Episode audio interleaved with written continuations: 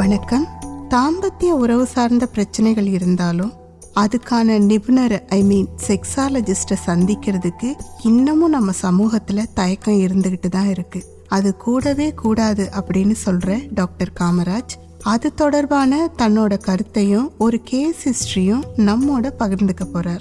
புதுசா திருமணமானவங்க தாம்பத்திய உறவுல ஏதாவது பிரச்சனைனா ஆறு மாசம் வரைக்கும் கூட உறவே இல்லாம இருந்துட்டு அப்புறமா ஓடி வர்றாங்க. அதுக்குள்ள பிரச்சனை பெருசாகி அவங்களுக்குள்ள சண்டை வந்திருக்கும். பொண்ணு அம்மா வீட்டுக்கு போய் சொந்தக்காரங்க எல்லாருக்கும் பொண்ணும் மாப்பிள்ளையும் இன்னும் ஒன்று சேரலை அப்படிங்கிறது தெரிஞ்சு ரொம்ப சங்கடமாயிடும். முஸ்லீம்ஸ்லனா ஜமாத் வரைக்கும் பிரச்சனை போய் அங்கே இருந்து எங்கள் ஹாஸ்பிட்டலுக்கு சம்மந்தப்பட்ட ஆணை அனுப்பி அவருக்கு ஆண்மையில் குறைபாடு ஏதாவது இருக்கான்னு பார்த்து சொல்லுங்க டாக்டர்னு கேட்பாங்க.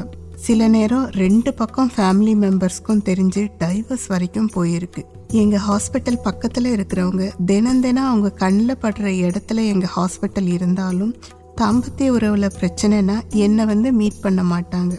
உங்கள் ஹாஸ்பிட்டல் வாசல் வரைக்கும் வந்துட்டு போயிடுவேன் டாக்டர்லாம் சொல்லுவாங்க நிறைய பேர். இவங்க எல்லாம் கல்யாணமாகியும் வருஷ கணக்கில் தாம்பத்திய உறவு வச்சுக்காதவங்களா இருக்கிறாங்க. கடைசியில் ரொம்ப சின்ன பிரச்சனையாக இருக்கும்.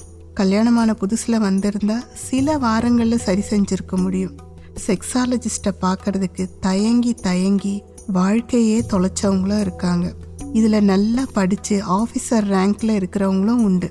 அதே நேரம் ரொம்ப இயல்பாக வந்து எங்களை பார்த்துட்டு போகிறவங்களும் இருக்காங்க.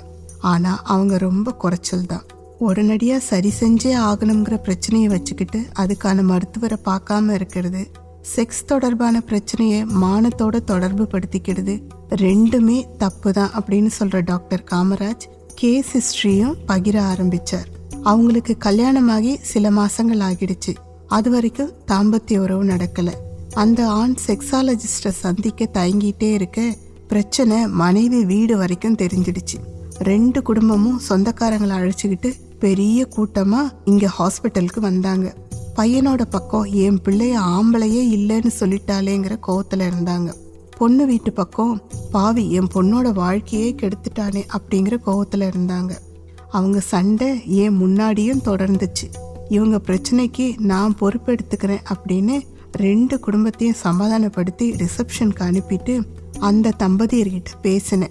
அப்புறம் இருவருக்கும் சில பரிசோதனைகள் செஞ்சு ரிசல்ட்டை பார்த்துட்டு சில பயிற்சிகள் சொல்லி கொடுத்தேன். அஞ்சே சிட்டிங்கில் அவங்களோட பிரச்சனை சரியாயிடுச்சு. நல்லபடியாக வாழ ஆரம்பிச்சிட்டாங்க. இதையே நேரத்தோடு செஞ்சிருந்தா ரெண்டு குடும்பத்துக்கும் நடுவில் பிரச்சனையே வந்திருக்காது. காய்ச்சல் வந்தா எப்படி அதுக்கான டாக்டர் பார்ப்பீங்களோ அதே மாதிரி செக்ஸ் வாழ்க்கையில் பிரச்சனை வந்தா செக்ஸாலஜிஸ்ட பாருங்க அப்படின்னு அழுத்தமாக சொல்றார் டாக்டர் காமராஜ்.